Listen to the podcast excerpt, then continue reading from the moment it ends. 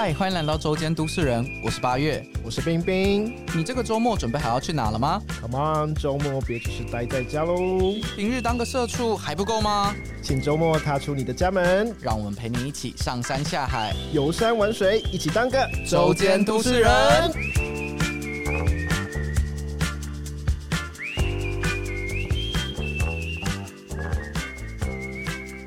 嗨，欢迎来到周间都市人，我是八月。我是冰冰，这礼拜六日我去露营，然后生了一场非常严重的感冒，所以我今天的声音非常哑。你确定是感冒吗？不是叫到哑了吗？可能同时吧，所以我今天开场就给冰冰了。我看你们很嗨耶，我觉得你是大叫乱叫叫到沙哑了吧？哎、还还有主还有主持游戏，主持游戏很累耶。是不是还乱喝酒？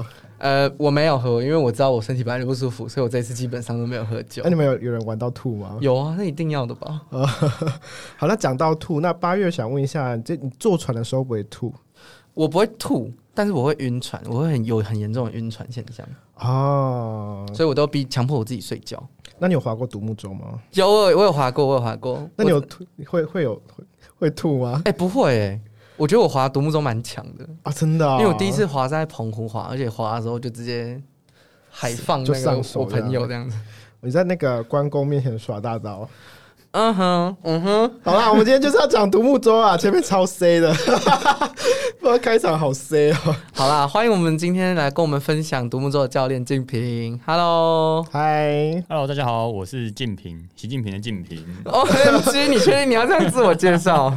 OK，我们请习主席啊，不是，我们请我们请我们请静平，就是帮我们介绍一下您现在的经历好了。呃，我是静平，我现在在东奥涅普顿独木舟这边担任教练。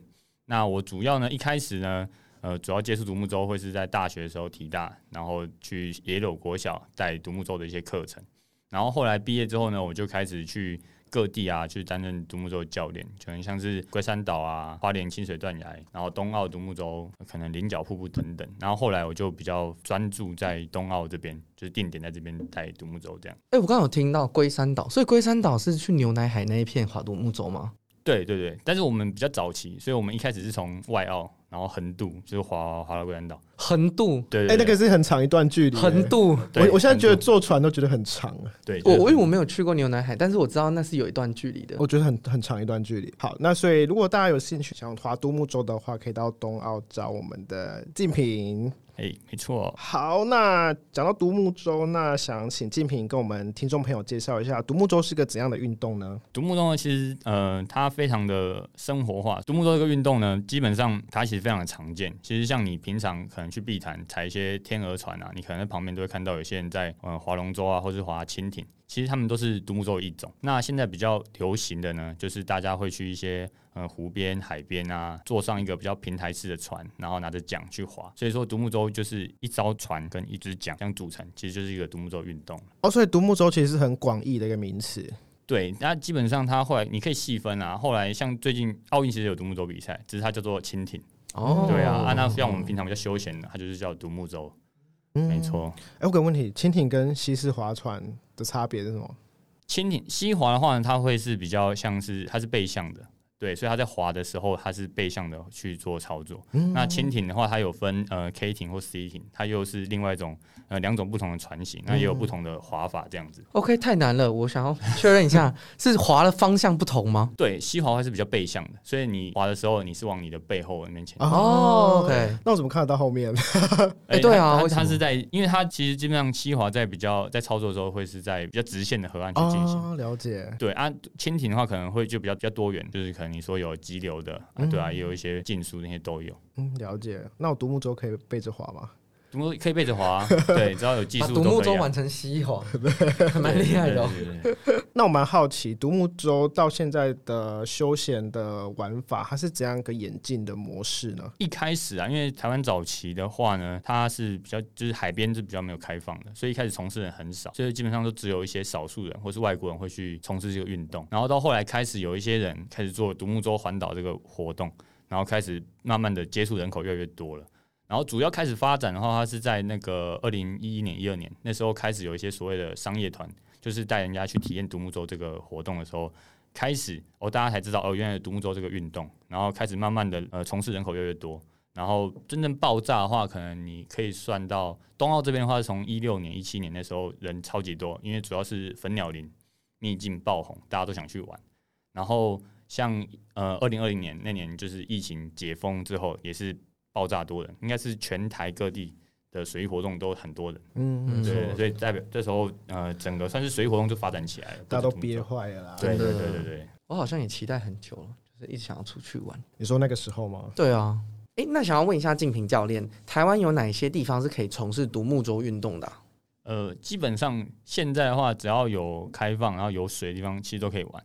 所以像是呃日月潭啊，然后呃花莲清水断崖、东澳、宜兰东澳，然后北海岸的话就是象鼻岩，然后还有小琉球、澎澎湖这些，其实都各地都有了。那就是看哪边有呃教练去开体验团，其实你都可以去报名这样子。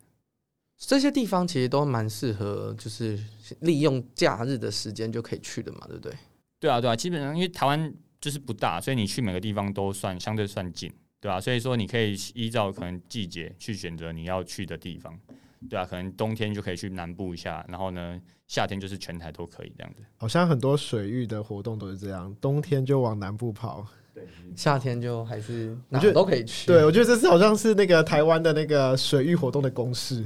哎，不，玩水 SOP，对 SOP 没 yeah, 错玩。水 SOP。好，那我想问一下静平教练，新手要怎么开始从事独木舟这样子的运动呢？嗯，如果他是完全没有从事过其他水上活动的话，会比较建议说他去参加，先花点钱去参加一些所谓的体验团。那他可以从体验的过程中去了解说，诶，这个活动喜不喜欢，或者是好不好玩。等到真的觉得好玩之后呢，我们再入这个坑。对，然后就不要想说，诶，一开始我就先花大把钱把所有装备都买到齐，冲到最顶，那结果发现诶不好玩，又全部把它卖掉这样子。那我想问一下，就是如果入独木舟跟这个坑好了啦，大概要花多少的价格啊？就看你你要是低配还是你要全配，对？那假如说你是基本上你是体验为主，其实迪卡侬有很多的船型，或是你去城市绿洲等等，就是你其实网络上可以买很多的，都有很多的船型可以去看，对啊，当然比较顶的就有比较卡泵材质的，或是你要进阶，可能像海洋洲，它就是更多的就比较贵，但是它就比较更进阶难度这样子。嗯，了解。所以一艘船大概都要破万吗？基本上出街的大概就是一万多到两万块，哦那进阶的就不用讲，就是五万、十万的都有。对啊哦，桨也是吗？桨的话也是要看材质，塑胶桨一支可能一千块，那卡泵桨一支可能就一万块。材质跟你的，主主主要是看你的需求啦。对，哎、我刚刚有意识到一个问题，就是你刚刚会说，如果我们要一次把装备都冲下去的话，会花很多钱。那比如说我们之前在聊到冲浪的议题的时候，我们会发现，其实冲浪也会有所谓的买板的问题。那冲浪就会有所谓的冲浪俱乐部，那在俱乐部所提供的一个服务项目里面，都是可以寄放这些板子啊什么的。所以，比如说在独木舟这个行业里面，比如说我今天是住在台北市的人，那我可能很常去冬奥化，所以你们也会有提供像这样子的借放的服务吗？哎、我们目前因为呃船只的部分比较不一样，是说，因为我们给提供给客人的的船型都是比较很出街的，嗯那他们呃玩家玩来的船型通常是比较进阶的，所以他们会比较蛮宝贝他们船，所以他们的通常他们的船都是自己携带。那我们可能会提供基地给他们做灌洗啊，或者是做一些清洗装备的方式，这样子。自己携带是载在那种车上的主要都是车顶架，哦。哎、我真的没有看过哎、我也没有看过车上载对船的我，最多看到冲浪板了。我也是最多看过冲浪板。有有你到时候看，大部分人都是，你就看上面有一个尖尖长长的，对，它是通常都是海洋洲，尖尖长长，下次可以注意一下。这种东西感觉在雪隧里面都找得到，有可能哦，就是往宜兰的方向。不是宜兰回台北也是啊。对，往北海岸、往宜兰就是真的超多的。哎、那那我想问一下金平教练，刚刚有提到海洋洲嘛？那是一个洲的洲型吗？对啊，像独木舟，独木舟的话，其实它可以分三大种，一种是海洋舟，一种是激流舟，一种是平台舟。那基本上最基础的就是平台舟的部分，因为它比较安全的部分是说，假如说你真的不小心翻船了，你会人船分离，那你因为有穿救生衣，你就会浮在水上去等待救援，或者自己把船翻回来。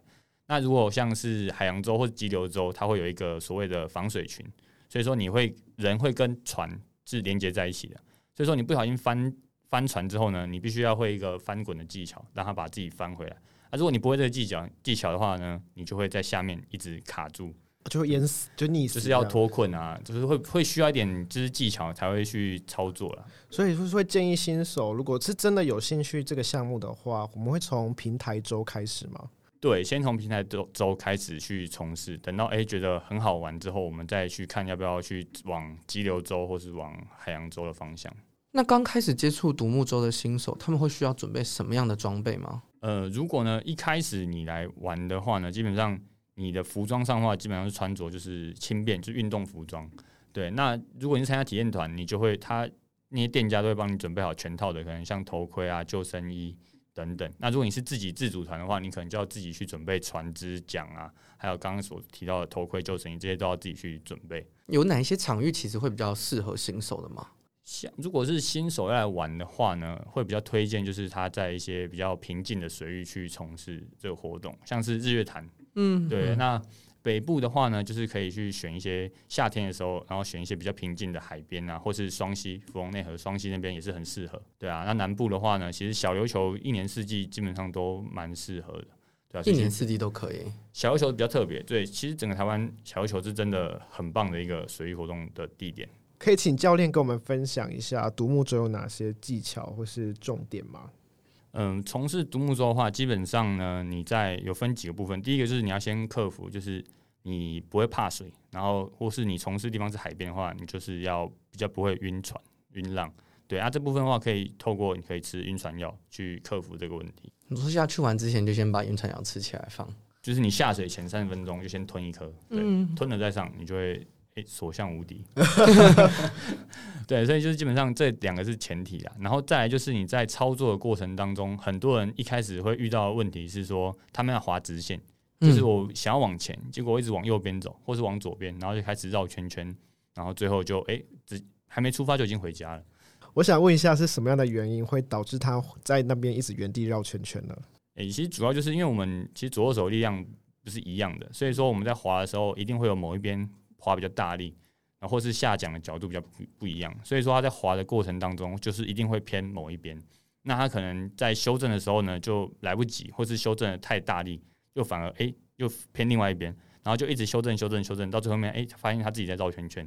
这跟那个桨的入水点是不是有关系？因为我之前有去体验过龙舟，他们是说其实桨的入水点是要贴近船身，我记得是这样子。诶，对，其实刚刚讲的没错，就是其实跟你滑手就是跟游泳一样，就是基本上你在下桨的时候，你的桨是尽量可以垂直于船身，然后去做滑行的。但但是因为我们一开始在操作的时候，比较可能诶划划比较外面，或是划太两边下水的比较距离比较不一样，所以变成是说，诶，它一定会偏某一边，或是其实在海上滑很容易会因为因为海风或海流影响，所以它会本身就会一直偏某一个方向。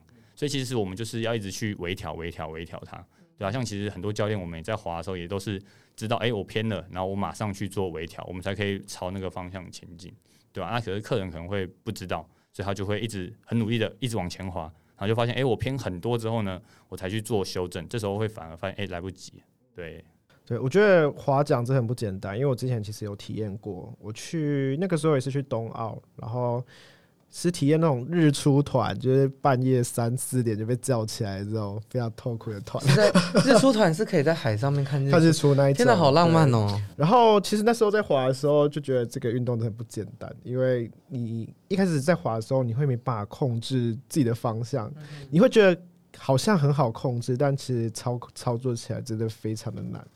我觉得这是独木舟真的要非非常需要练习的地方啦，是不是？对啊，而且像我们在一般在滑的时候，我们通常是两两一组嘛，对，那这时候默契就很重要了。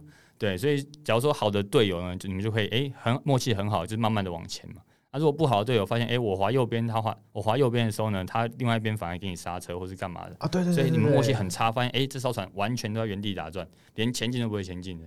哎、所以到底讲下去的时候，两个两边两个人是同时下同一边，还是不同边呢、诶都会下下同一边，因为他如果你下不同边的话呢，你在空中会打架，就是你在讲哦下讲的时候，你会换边嘛，在空中就会打架。对对，所以我们会是一一起下右边，一起下左边。所以有这时候会建议客人说：“哎、我们可以喊个口号，就一二一二，左右左右。”对，然后呢，就是建立一下默契，然后之后再慢慢开始，就开开始不用喊，一开始还是先稍微建立一下默契，喊一下。对，真的要慎选队友啦，不然后面那个耍废你会很痛苦。哎、对，没错，就是后面那个前面看不到你嘛，对，所以后面后面就一直在废。对对对，说哟滑，加油加油！哎对，而且最好是把你的情侣也带去，哎，这时候就可以知道，哎，这个是不是对的人？呃，对，真的是这样子，现在我没有这种经验，好可怜哦！我下次也要带去滑一下，就是交往之前就带去滑一下那个独独木舟，舟对，没错，这是考验爱情的一项运动。爱情的测试。所以，所以你有遇过那种划完独木舟然后就分手的情侣吗？我们遇过很多，就是在船上吵架，但是大部分人会是船头吵，船尾和。哦，对，就是上岸之后就哎、就没事了，因为只是在海上的时候。但是我有遇过蛮多，就是上岸之后就开始冷战，不讲话，然后一直到出了我们基地都不讲话那种。然后我们就觉得很完严重哎对，完蛋，该不会来我们这边？结果他们回去怎么了吧？但是我没有去追踪，所以就不知道。真的是一个 非常考验爱情的运动，很棒很棒。突然知道标题要怎么下了。考验爱情的运动吗？我想问一下教练，就是您自己在刚开始学独木舟的时候，在学习上有怎样的困难吗？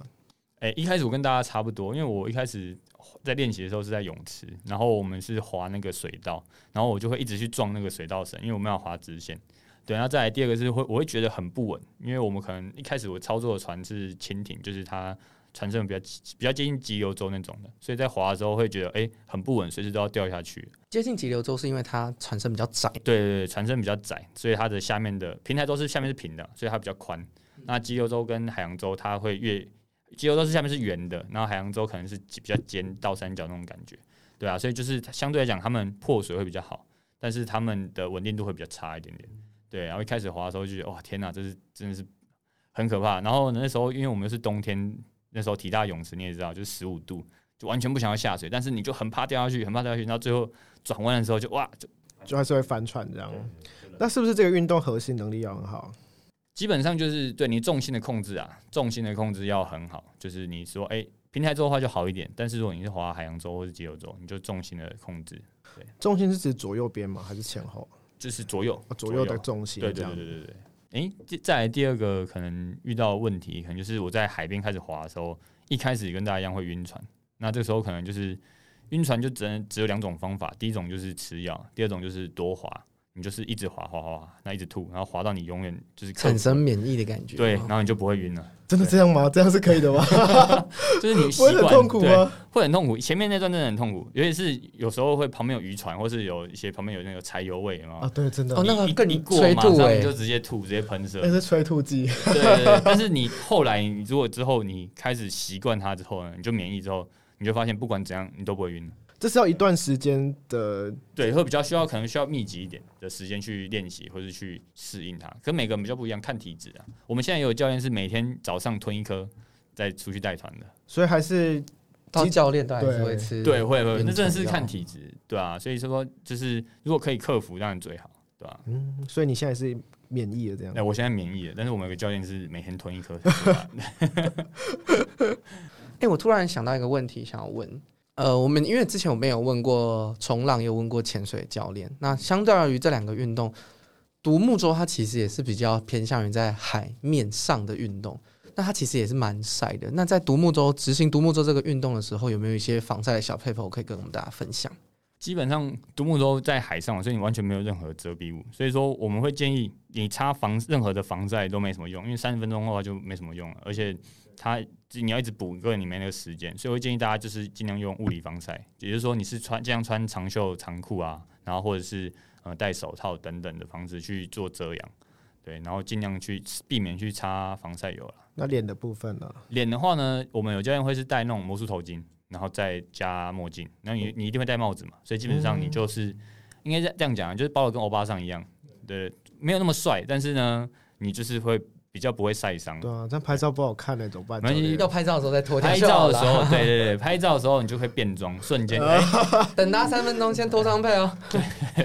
哦，你们真的会这样子啊？对啊，我们我们就像我们像带客人玩玩玩到中间，可能我们有一个海石洞嘛，有一个景点的时候呢，我说哎、我们要拍照喽。好，我们大家一艘一艘过来的时候，你就发现后面开始准备，然后第一艘先过来拍完，第二艘哎，它、怎么都长不一样，终于看到人，然后就开始拍拍拍拍，然后拍完之后，啊好，我们继续走了，大家可以再赶快再着装来着装好再继续走这样。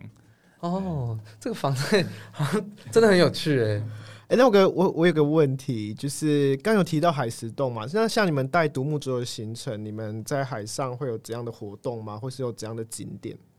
呃，我主要因为现在主要在东澳这边，所以我就用东澳当例子。像我们一开始出发，我们在东澳湾这边，所以我们一开始出出发之后呢，会沿着岸边，然后从途中会经过很多的礁石，那我们会依照当天的情况，看要不要去穿一些礁石的一些通道。有点像是滑水道那种感觉，对。然后之后我们会遇到一个海石洞，它是目前台湾最大的一个海石洞，它就在海上的一个隧道的感觉。所以我们那个是我们比较重要的一个景点，所以我们会如果天气 OK，我们都去穿它。对，我们就会穿越那个海石洞，然后之后我们就看到我们的目的地，它叫做屋檐角，它是中央山脉的起点。所以说我们它就是我们最后的终点在那边，所以我们会到那边有个小沙滩。我们就登陆那边休息一下，那结束之后呢，我们就是会用船啊，把我们用拖的，就一艘一艘一艘接着一艘，因为像接龙那种火车这样串起来，然后就拖回去原来的地方。哦，不会再滑回去了。诶，一开始是滑回去的，后来发现，诶，这个达成度有点太低，太累了。对，太累了。对你可能问冰冰就知道。对，那个距离其实很远的嘛，是是是蛮远的。对啊，我们单趟就四点七了嘛，所以来回好远哦，而且你还要看海流跟风向。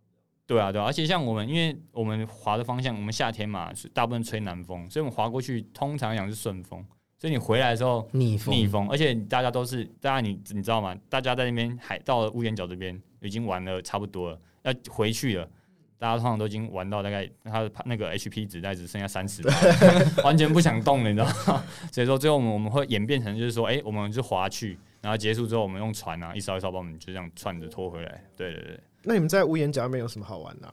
屋檐角那边的话，基本上因为它那边的是一个屋檐角，然后它会挡住，所以它有一个类似内湾的感觉。那也就是说，它那边有个无人沙滩，那我们可以就是让大家在那边可以下去浮潜啊、泡泡水啊、玩玩水。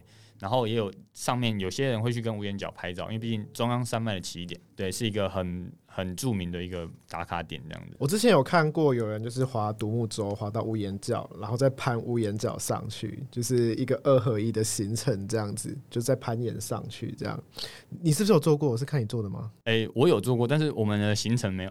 有有我自己有个人有。其实现在也有有些有人要带这个活动啊，对，但是这个活动风险会比较高。再就是他的体力相对的门槛要很高，因为毕竟你已经划了。这么长距离的船，然后你还要再攀岩，然后但是攀岩也要也是要看它的一些天气状况，因为有时候可能浪比较大，或因为它必须要渡过一个类似就是一个一个浅滩这样子，对对吧？可能你在这风浪太大，啊或是怎样一些情况，它就不适合去做这个活动。有这个是在我人生中其中一个梦想清单，对我觉得下次可以去找你。嘿嘿嘿那我们刚刚说的那样子的一个行程下来，耗时大概会多长？基本上划去拖回的时间的话，我们可以估四个小时，四个小时左右，对，所以大概半天的时间可以完整的体验完。对啊，对啊。那像我们基本上冬奥目前的话，我们就有三个时段，就是早上四点就是日出团，然后九点上午团，跟下午一点半是下午团。对，我们就是三个，每天就是都是三三个时段这样子。对，结束的时候刚好就是在五六点这样。如果下午团的话，嗯，感觉还不错哎。那你们那边的这样的商业模式，大每间店都一样吗？基本上目前，因为我们冬奥，但应该大家听过粉鸟林吧？就是它是在冬奥湾旁边，但是因为目前粉鸟林这边它没有开放商业团的活动。所以，我们目前都是往另外一边，就是乌烟角的火这边。所以现在目前大家都是一样的行程，对。然后，呃，时间团的时间都差不多啊，费用也都差不多。嗯，了解。那想请问一下，我们的金平教练，一开始为什么想要接触独木舟这项运动？然后到后来为什么会想要当教练？一开始应该就是觉得好玩，因为我们一开始在泳，一开最一开始接触是在泳池嘛。然后那时候去耶鲁威尔带教他们独木舟的活动，然后那时候觉得哇，超。爽的，因为我可以到野柳那边，就是不用待在泳池里面了。然后就跟小朋友一起玩啊，一起划船这样。对对对，这边先讲一下，金品以前是那个体大的救生员啦，对，所以那时候应该是体大有这个机会让你到野柳那边带活动，对不对？对啊，对啊，对啊，就是那时候就是透过体大的关系，然后可以到野柳去带就那个独木舟的活动。对，然后因为就是开始就接触之后，我就觉得哎，真的蛮有趣的，而且主要是说在滑在上面，你会觉得就是哎，我不像在路上，可能我骑脚踏车、骑摩托车，我必须 follow 那个可能路标啊，或者这条路，那还。上其实没有路嘛，所以你想要去哪边玩，你要想要去靠近哪边去探索啊，或者去哪边，或是你像我们刚刚讲，我们要穿海石洞，或者我要走那些礁岩中的缝啊，或是干嘛的，我都可以去。然后就是他们有一个制式、一个规定的一个路线啊，然后你也算是随意的去探索。而且它变到后来，它其实我可以划独木舟，然后去可能去潜水，或者是划独木舟去干嘛？它变成是我可以去从事更多水上活动的一个媒介，这样。所以你就从那个时候就爱上独木舟这样。对，其实我是喜欢水上活动，水上活动其实基本上都都蛮喜欢的。那独木舟算是我一开始最一开始接触的活动，就是独木舟，从独木舟当一个算是一个起源。嗯，所以你还会其他的水上活动？就是呃，我会像现在比较热门的就是 SUP 嘛，然后对，然后还有一些像之前，然后有略懂略懂，对，当然没有冰冰强。哎，这个这这不要 Q 我，这真的没有，哦 我会被占好不好？然后或是像冲浪也会玩啊，像夏天浪大不能出团，哎，那我们就去冲浪，对吧、然后不然就水费之前也有玩。那水男孩欸，对，但季平应该结婚了吧？对不对？生活。对我结婚了，好，大家没机会了哈，季平结婚了。结婚的对手只有一个，哎，也是啦，对，横刀夺爱还是爱？这是你的名言呢。有，静平真的很帅，对。明明 always 这样跟我说。好，那想问一下建平，在当独木舟教练职业生涯当中，有遇到什么很可怕的事情吗？或是千钧一发的事情？呃，基本上因为我都在带团嘛，所以比较可怕就是说，哎、我在出去外面做带团的过程当中，哎、突然天气有变化了，然后这时候发现，哎、我们要赶快回家，不然的话会会很可怕。然后这时候我们就回程嘛，立马决定，哎、我们现在差不多要回程了。结果回程的时候发现，天哪，这个浪真的是世界大，大到那种就是我已经完全看不到我的岸边在哪，就是那一道一涌一拉起来，就发现哇，我在哪里？我四周都是水墙，就是涌涌起来那个水墙。然后呢，而且你一高一低，你只有在高的时候你才看得到你旁边的客人，你一低的时候发现哎、诶客人都不见了。然后那时候觉得很可怕，赶快叫支援，然后赶快把大家都集合在一起，然后船一来，然后我们就赶快拖，赶快撤退回去。然后回去的过程当中呢，你就每一道浪来，你都觉得我要翻船了，我要翻船了，我要翻船了。然后那时候客人都会说：“教练，教练，怎么办？怎么办？”然后你就回头还跟他讲说：“没事，没事，这是小浪，小浪。”然后这时候，这时候你的手在那直在抖，你知道吗？那个桨都抓不住了。然后就说：“没事，没事，这个浪还好，很小，很小。”然后就很很抖，很抖，很抖。然后最后到岸边之后呢，好不容易把客人哭了吗弄弄上来之后呢，开始哭，对，你就你就直接坐在海边，然后看着浪，就是开始思考人生，想说，哎、我刚刚怎么回来的？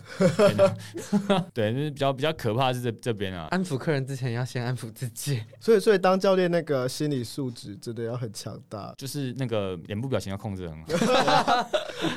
的确我记得我们在上水费课程的时候，其实我们的 BCD 上面其实会有一个那个指南针，所以在当独木舟教练的时候，你们会有一些这样子的道具是可以判断东西南北嘛？因为你们刚刚也有提到说，你们会有一些泳度的一些行程啊什么之类的。对，呃，它就是像假如说我们在带体验的时候，我们身上一定会配一个就是无线电，它可以跟岸上随时做联系。啊，因为带体验的活动，我们基本上都在岸边，所以说就比较不会有迷失方向的部分。那假如说我们那时候如果是在横渡，那可能就是必须要有个 GPS 的一个定位，这样子你会知道，哎、我现在的方向是不是对的，或是有可能我被海流、海风带到哪一方向，我要去做调整，这样子。这都是你在不同的，因为你不同的环境，你要去做一些新的设备的就准备，这样子。嗯，所以这边可以给那些想要参与啊独木舟体验的人一些参考啦。其实独木舟很安全啦，哈，教练他们都十八般武艺啊，身上很多东西，对，大家可以安全的来体验这样子。好，那最后一个问题，想问一下建平教练，在你生命当中，独木舟对你来说扮演怎样的角色，或是有什么样特别的意义呢？因为毕竟好像独木舟在你活着这段时间，好像占了蛮长的一段时间了。对啊，因为其实独木舟对我来说，其实就是进入水域活动这个的大门的一个起点吧。对，因为我是透过先接触独木舟，然后我才开始去户外，就是应该说是户外跟水域活动的起点。因为我是透过独木舟才开始往那个水域活动这边开始慢慢去发展，然后才开始有接触到 SUP 啊，或是其他自潜啊这些等等。所以说，呃，独木舟对我来说，到后期可能现在的话，我会去从事其他很多的不同运动，但是独木舟对我来说，就是还是会想说，哎、偶尔还是要回来去玩一下它，然后它也可以带比较多装备，带我去一些比较呃新的地方去探索啊。对我来说，如果我要去一个可能陌生的环境，我也可能会先选择是用独木舟先去探索一两次之后，发现哦，然后我再开始去看用其他方式去玩这个地方，这样子。嗯，所以独木舟对你来说算是一个初衷的感觉。对，算是也是一个引路人的感觉啊。路人。嗯那我很好奇，就是像你刚有提到，你会用独木舟去探索新的世界，那你通常是一个人吗？还是说有其他人陪你？哎、基本上我们出去的话，像我们去户外或者一些探索，我们都会至少一次两个人，就是尽量避免就是单人活动，风险会比较高一点点。然后再来是你如果呃有问题，你当然旁边可以去做协助。啊，最重要的是就是有人可以帮你拍照。啊，呃对对，这这拍照才是重 拍照点啦，是重点，所以说 没有啊，就是你是尽量两个人一两两一组嘛，你可以自己一烧没关系，但是你旁边一定要跟着其他人这样子。嗯，那你有探索过哪些台湾哪些地方觉得比较有趣的吗？哎、我目前的话，呃，在东半部，因为我们我玩过，就是像比较著名的，就是像龟山岛横渡嘛，那时候是真的对我来说是算是一个里程碑吧，对吧、然后因为我透过龟山岛横渡这个部分，哎、我知道，哎、其实还蛮厉害的，所以我就开始开始去继续去滑一些像可能比较长距离的的活动，可能一天就是三十公里，但是我可以去。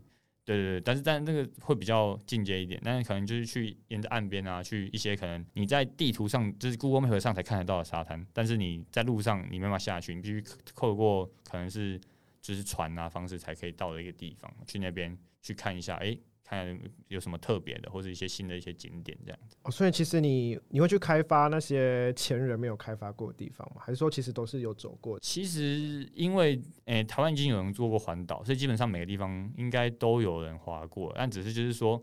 诶，你还没有去过嘛？所以你说你就想说，透过你就是自己亲身去看一下，说，诶，这个地方是不是真的跟他们讲的一样，或者是说，因为地形的改变，它会有新的一些东西出来。因为像是像海石洞，有些台风过后啊，会有些海蚀洞会崩掉，或是又有新的一些地形出来，所以你就可以诶去，有时候台风过后，我们自己也会自己去划去东澳看看，诶有没有什么新的点出现这样子。对对对有没有什么特别变化？这样对啊对啊。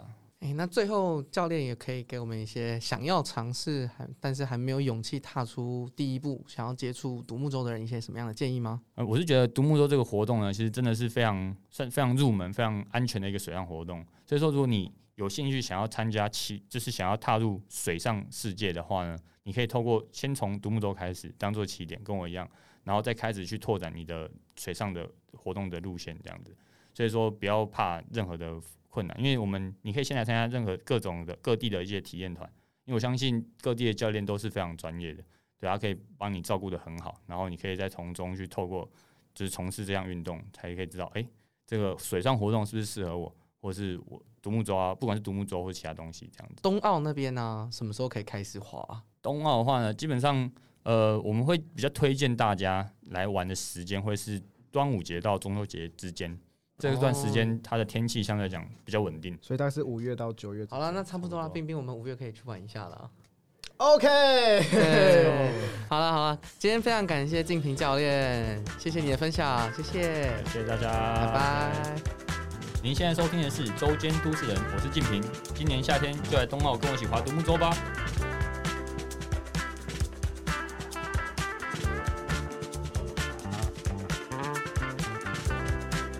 最后，请给我们的 Apple Podcast 五星评价，并关注我们的 Spotify 和 KKBox。期待我们周末在户外与你相见，拜拜。拜